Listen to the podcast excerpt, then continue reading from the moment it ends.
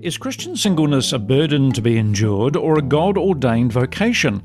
Might singleness here and now give the church a glimpse of God's heavenly promises? Hello and welcome to the God Story podcast. I'm Brent Siddle and uh, we're here to talk about uh, a new book by Danielle Treweek, her new IVP book, The Meaning of Singleness Retrieving an Eschatological Vision for the Contemporary Church. Danielle is founding director of the Single Minded Ministry and an adjunct teacher at Moore Theological College in Sydney, Australia. Danielle also serves as both diocesan research officer and a member of the Archbishop's Doctrine Commission within the Anglican Doctrine Commission within the Anglican Diocese of Sydney. So there you go. She's very important.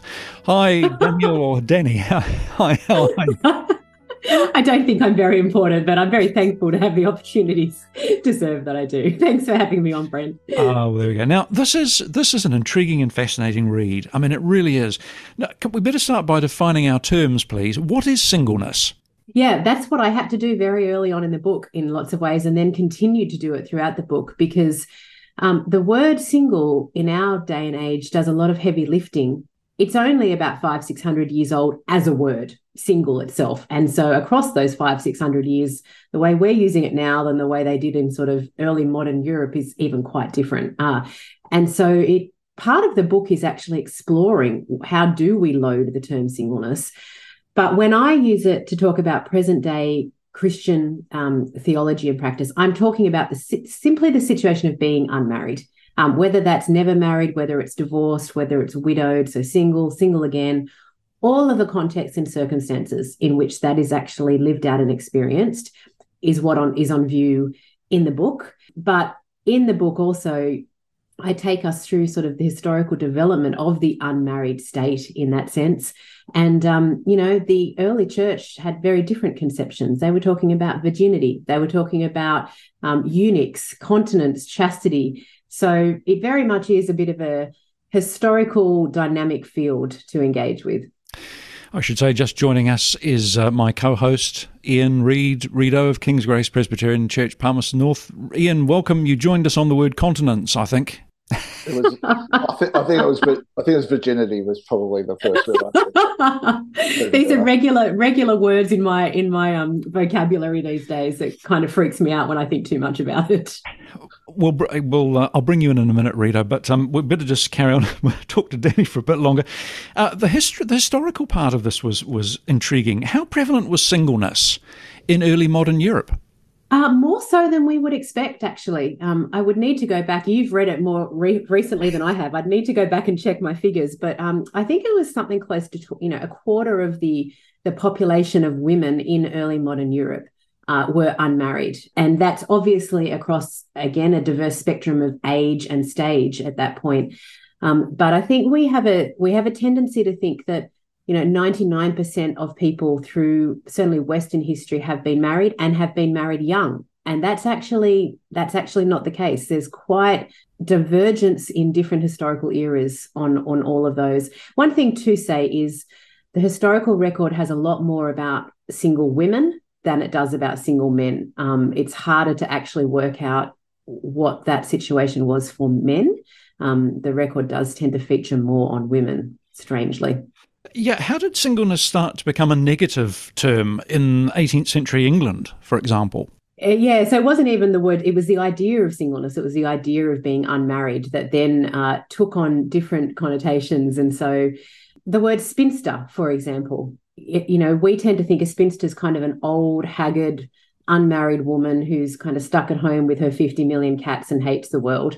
Actually, the word spinster, in correlation with being unmarried, came out through the Industrial Revolution um, and the beginnings of that as a lot of the women who were spinning textiles were unmarried women. They were they came to be called spinsters because that was largely the demographic of women producing this particular product, and it was actually a way for them to have some sort of economic, social independence. Um, was was this this work they engaged with, but over time the word spinster began to take on negative connotations. You know, the word old maid began to sort of creep into the vocabulary. And I, in the book, I talk about a particular term that developed uh, in uh, sort of Regency Victorian England for the the old woman who never married, that kind of embittered woman who was became known as the ape leader. I went, where does this come from? And there was this poem or proverby kind of thing that talked about, um, you could, it's quoted in the book, talks about ape leaders being these old women, because apes at that time, the animal apes, were considered to be a very unproductive species.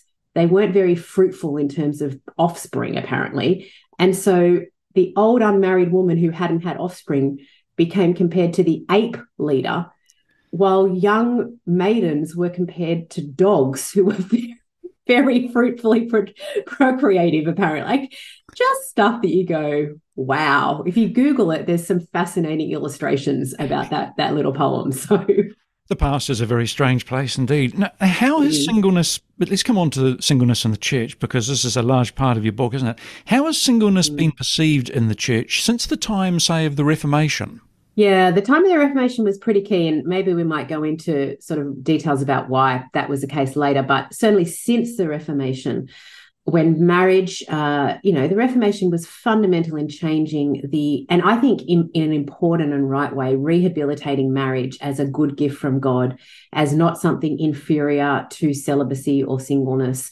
But the pendulum, which had been way up here with the Reformation, started swinging and then it went boom, straight up the other end and um, we start to see singleness becoming suspect in the Christian church. Uh, the idea that you could actually live a self controlled sexual life without marriage, without having sex, became something that was just a bit, you know, assumed to be untrue and a fallacy. Um, you need some sort of special gift from the Holy Spirit to do that. And then that combined with a lot of the sociological developments like the Industrial Revolution, um, like the Romantic era through to the 20th century. Um, then we get sort of the 1950s golden era, which lasted very briefly but had this very significant impact on how we thought about marriage and family. And the Christian church was not just informed by that, but part of that. It was a very reciprocal kind of relationship. And um, that really leads us to, to sort of the back half of the 20th century, where the sexual revolution and all of the different cultural developments that happened around that time meant that the Christian church started reacting in a in a I don't want to say defensive way because actually the church had very important contribution to make but that contribution meant that the church really focused on marriage and family as kind of this bastion that we needed to uphold.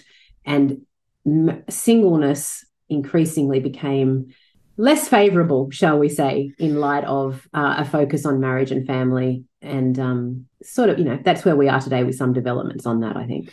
Yes, Reedo, I'm going to bring you in briefly here. Uh, is the church obsessed with with marriage?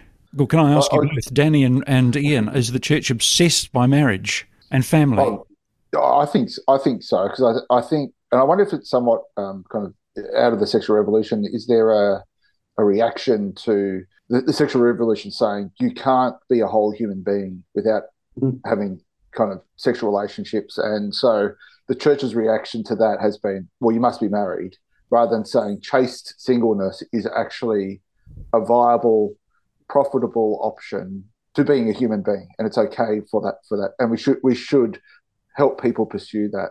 Yeah, I, I would absolutely agree with that, Ian. And I think we do see the the the seeds of that in the Reformation, where you know, our day and age, sex is about being your most authentic self. Your, your sexual longings, your sexual instincts are who you are. And so not being able to, well, not choosing not to act on those, choosing not to express those, the world around us sees, well, that's a denial of your humanity. That's a, not just of your humanity, but you as an individual human being. The Reformation, you know, people like Martin Luther wrote about how sex was as biological necessity as eating, drinking, and going to the toilet. So, for from a theological perspective, sex was like, well, you can't you can't get by without it unless you've got some special gifting.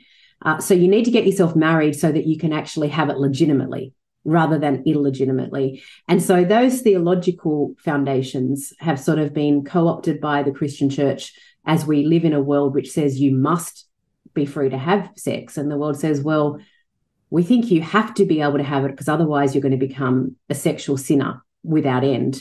Marriage is the only place you can have it. So get married so that you can have sex and other reasons to get married. The world says, no, no, no, you don't need marriage for sex. Just live out your sexual desires. And we just have these two things that just bash against each other. And singleness kind of becomes the invisible victim in all of that because there's on both sides, there's no legitimate place for chaste, sexually pure singleness. Yes, and also friendship. You write, I think, about friendship being diminished by the contemporary mm. Christian approach to sexuality, don't you? Do you want to expand on that?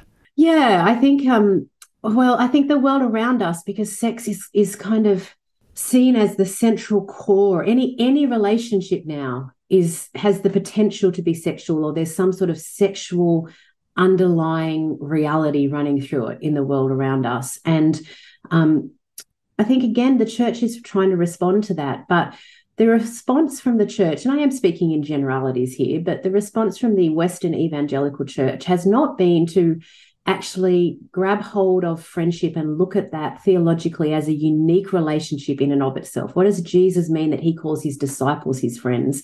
Instead, we've kind of reacted by absorbing friendship into marriage. So now it is very normal for Christians to speak about being married to their very best friend. Friendship, the ideal of friendship has kind of become subsumed in and identified with this particular relationship.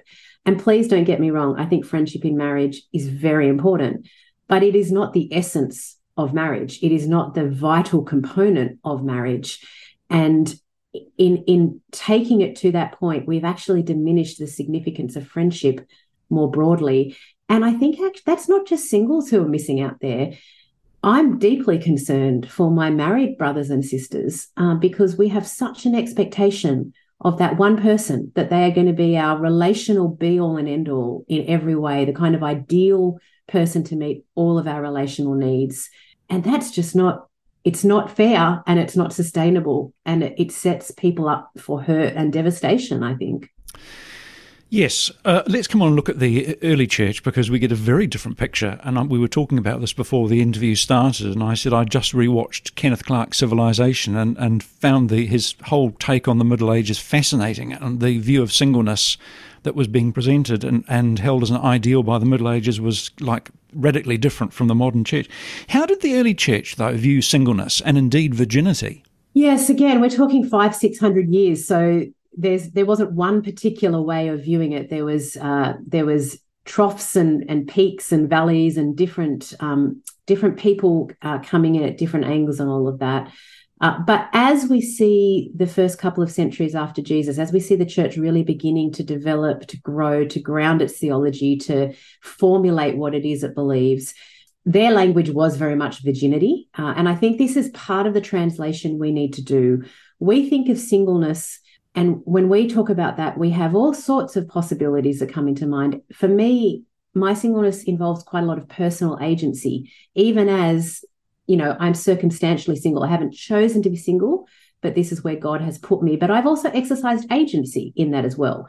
In in the early church and in places around the world today, there is very little there was very little agency for people. You you you had an arranged marital partner that your family arranged for you because this is the way that society worked. And so your choice was really to marry this person or to not marry. Uh, it wasn't a case of kind of just wait and see what how, how life turns out. So we have to understand as we talk about virginity or being unmarried in the early church, there's very different historical factors at play, and we need to do some translation. We can't just pick out the early church and dump it into the 21st century. It just doesn't quite work like that. But for virginity in the early church, it came to be very highly prized.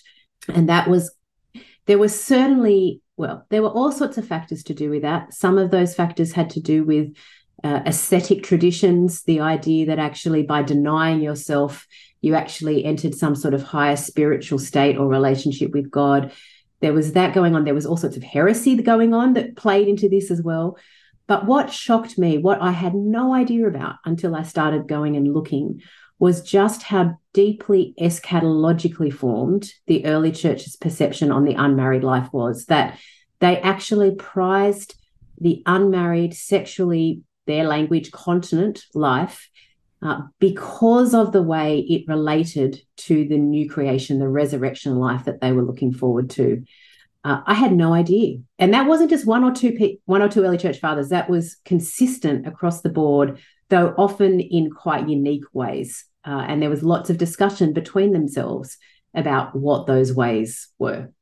Yes, we're going to come on and look at that. But I wondered to what extent the motif of virginity was an earthly expression of the eternal angelic life.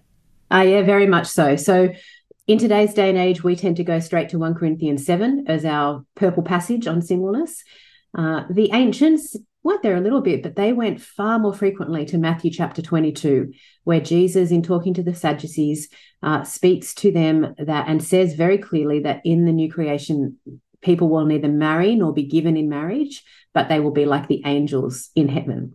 And the tradition is almost unanimous that what is exactly going on there is that Jesus is saying in the resurrection age, we will not be husbands and wives. None of us, marriages won't continue into the new creation. No new marriages will be formed in the new creation. Instead, we will be like the angels. That is, we will be celibate, we will be unmarried. And lots of different early church fathers they were all unanimous in in that interpretation but there was lots of distinction about well are we going to become angels or are we just like the angels are we uh, unmarried people now like angels on earth like there was all sorts of discussion but the grounding was there that it's actually this this eternal future of what we're going to be like in relationship with each other as kind of recreated virgins in that sense uh, that informed their theology about virginity in the, the present life. Yeah, how did the reformers understand that passage in Matthew? They didn't. They actually agreed. Uh, they there wasn't sort of significant exegetical, dis, you know, difference of opinion there. Uh, it wasn't that Martin Luther or John Calvin or any of the other reformers said, "Oh no, this is wrong. Marriages in this life will carry over." They they actually unanimously talked about marriage not being a reality in the new creation. They saw the aim, the angelic life as being the unmarried celibate life. Uh, they didn't say that we will literally become angels. And I think that's right. I don't think Jesus is saying we'll become angels. He says, in this aspect of our life, we will be like the angels. But even as they had the same basic understanding of that passage as the early and the medieval church, its significance was very much diminished in Reformation thought. It, this is what the passage says. Moving on now, let's talk about marriage and sex. Um, that's you know that's a caricature, but not an not an untrue one. I think. Reedo, do you want to have a question? Have you got questions for Danny? Well, um, just just thinking through the, the modern church and you know kind of how's the how's the pendulum swung? You know, where where are our idols in, in particularly around this, uh, particularly yeah. around marriage? Well, I think we we have we have followed in the the footsteps of the Reformation in terms of that that theological position has now been sort of grounded for about 600 years and has been the norm um, that we we highly prize marriage in this life without thinking too much about the next in this respect. And I should say, marriage in this life has a very significant link with the next life, which is it actually points us very importantly to the to the coming marriage between Christ and the church. And so that is vitally important. But we have tended to focus on that aspect of marriage's eschatological significance without even giving any real thought to, well, what would the unmarried life's eschatological significance be? And we, we can talk a little bit more about that if you like. But that has meant that along with all those sort of historical developments that have happened, if you go and look at um, I don't know if you've read Carl Trueman's Rise and Triumph of the Modern Self. He traces through sort of the the philosophical developments of expressive individualism. We've kind of taken those things and linked them all together. And I don't think that we actually recognize as contemporary Christians just how how deeply discipled by the world we have been on all of these things and that's partly what I'm hoping that my book will do. It, it doesn't give all the answers by any stretch of the imagination, but I want it to provoke conversation. Like you've just said it, well, what are our idols? What are our presuppositions? What are our assumptions? And how might those need to be challenged as we look anew at what a theology of singleness may actually be? Can I come on to talk about the Apostle Paul? And uh, as far as we know, he was single. Mm-hmm. What does he have to say about singleness in 1 Corinthians 7? And how has that passage often been ignored by the contemporary church? Or downplayed, perhaps a better, a better term to use? Yeah, he has a lot to say about being unmarried in his language. I mean, as I said, we're not going to find the word single in scripture, but he talks about being unmarried. He talks about those who were betrothed to, that meant they had some sort of arrangement, um, more than an engagement, uh, but they weren't married. Uh, he talks about the widows. So, uh, in that passage, in that chapter, there is a lot of gold in there. You know, he says very clearly, I wish all were as I am, that is, unmarried he he wishes everybody could be. That's how highly he prizes it, even as he says. Uh, but each has his own gift from God, one of this kind, one of another. Now, I should say on the record, and we can talk about this if you'd like to. I don't understand that gift to be some special spiritual booster shot of empowerment to self control. I think that actually is inconsistent with so much of our broader theological understanding of the way the Spirit works and how he cultivates self control in us. Um, I think Paul is just speaking there about some have been given the situation, the assignment of being single, some have been given the situation, the assignment of being married by God. Um, he talks about being inhabiting the situation that God has assigned us to later in the passage. But later on in 1 Corinthians 7, he, he does talk very, um, I think, beautifully about the, the privilege of being unmarried uh, in terms of the way it provides opportunity to be undivided in your devotion to God. Now, again, we could spend a lot of time unpacking what that means. But again, when you look at that, his framing is eschatological. He's saying this because actually the resurrection has changed things. We are living in this awkward now but not yet time when we're citizens of the new creation. It's been inaugurated, but it hasn't been consummated. We're living in light of that time now. And he says that changes things up. Uh, and so 1 Corinthians 7 is very much, I think, got an eschatological framing to it in that sense. But in answer to your second part of that question, I I think we we very often treat 1 Corinthians 7 as kind of this siloed chapter in scripture where it says stuff about singleness and we kind we we tend to divorce it from all of our broader theological thinking about a whole range of things to do with marriage, to do with sexual morality, to do with self control, to do with the work of the Spirit, to do with even how we understand marriage as being part of our kingdom orientated work as Christians. It, I, I don't understand how we do this, but we we kind of I think we walk into 1 Corinthians 7 and we close the door behind us we spend time just in this text and then we walk out of it and we close the door on it again and go back to the rest of scripture is how I'm coming to understand it. Yes, so um, we're just about out of time. Um, I've got so many other questions. I was going to ask you about Ælfric. I knew nothing oh, yes. about Ælfric, but I, do you want to? Can we have a couple of minutes on Ælfric? Why not? sure. Uh, what was Ælfric's view of virginal marriage? And this is going back to the Middle Ages, isn't it? What was yeah. Ælfric's view of virginal marriage, and why is it important? Do you think? I knew nothing about Ælfric either. I, um, no. This is Al- Ælfric of Eynsham. There's a few Ælfrics around in the Middle Ages, but um, I'm sure I pronounced that wrong as well. But uh, yeah, I knew nothing about him. I stumbled across him. He was a um, he was a very significant theologian, but his main claim to fame was he wrote this uh, account of the saints' lives. And um, in those accounts of all sorts of different saints, he had uh, four who were what he called married virgins. So they were men and women who wanted to had wanted to remain unmarried, who had wanted to commit to Jesus as an unmarried person, but who were sort of for all reasons to do with their family compelled towards marriage. And they uh, basically made pacts with each other the husband and wife that okay sure we'll get married but we will live as virginal husbands and wives. And so this was a bit of a medieval practice. I don't think it was particularly common but this chaste marriage. Uh, anyway it was just fascinating to kind of go oh this is interesting. And could they these were virgins but they were married uh, how might there be some things to explore here? And it's you know you kind of have to read the book to to get into the, into all the details of that. But uh, I actually think that there are some th- those men. I mean, it's they are unlikely to have been historical people, at least in the detail that Ælfric, you know. But as narratives, there is some significance to the stories there about the way they actually spoke about the benefits and joys and eschatological privileges of virginity, even in marriage, that I think has some implications that we could tease out for being unmarried today. Uh, final question. I think it's just about the final question. How can singleness make sense of marriage and vice versa? And indeed, mm. how do we, uh, speaking to single people, how, how, what do we say to single people within our church communities? Uh, well, there's lots of things that we could and should be saying to singles in the, within the communities. And I'm hoping my book might sort of start provoking some of those conversations a bit more faithfully.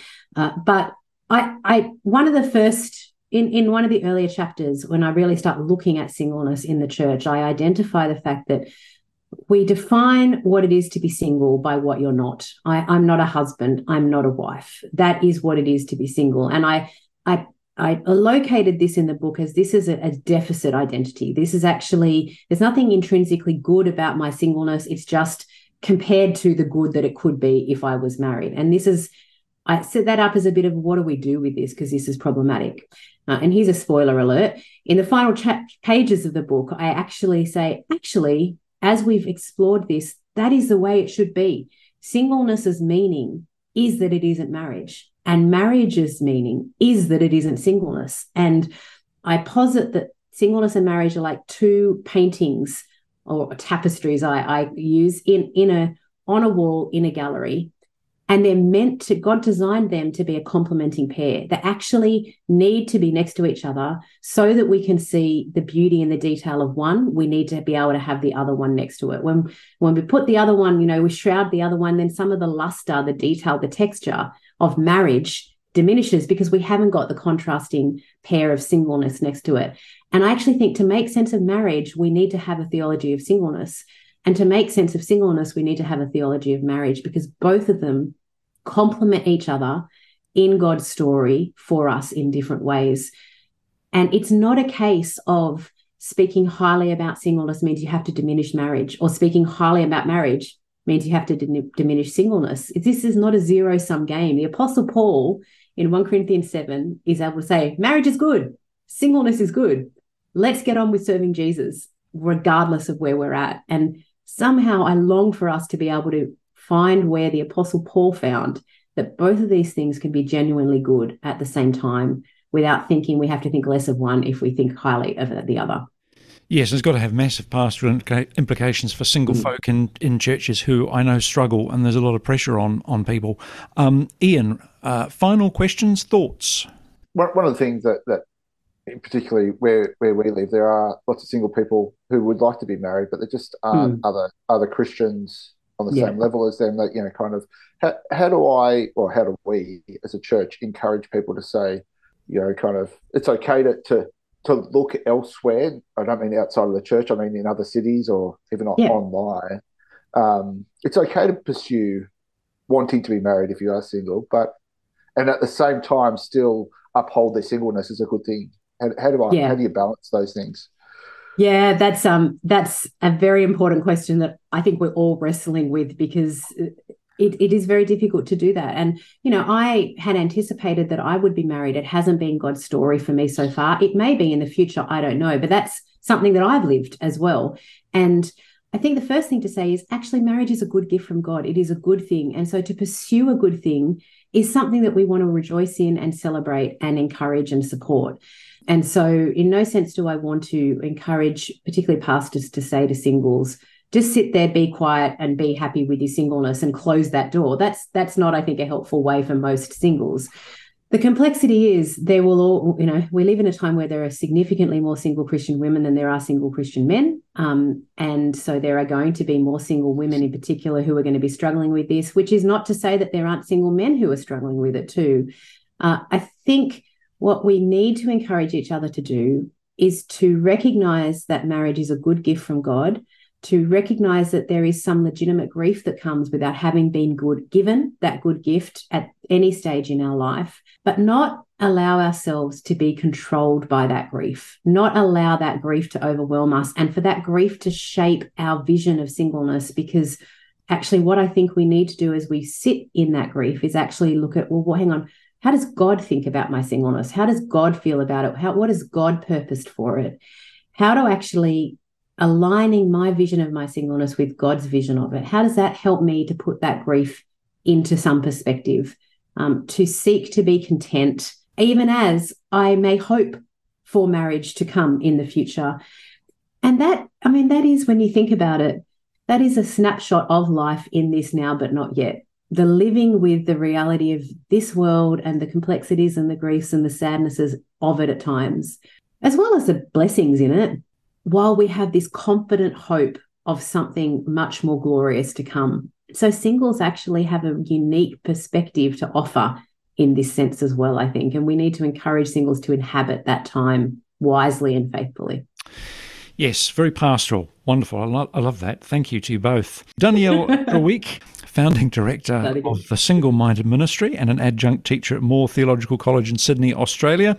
The book from IVP America is called The Meaning of Singleness Retrieving an Eschatological Vision for the Contemporary Church. It's a fascinating and intriguing read. Thank you, uh, Danielle. Thank you to my co host, Reedo, uh, the Reverend Ian Reid of King's Grace Presbyterian Church. And thanks to our creative team at Liquid Edge who sponsor this podcast and who take care of things behind the scenes. Thank you both so much. Thanks for having me, Brent. Pleasure. We really hope you've enjoyed this episode of the God Story podcast. If you want to help us make more great episodes like this one, you can head over to our Patreon page and become a God Story podcast supporter. You'll receive our undying gratitude plus a few bonus goodies for your ongoing support.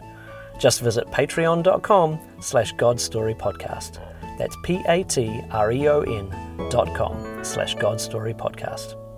As always, you can get in touch with us via our website, godsstorypodcast.com.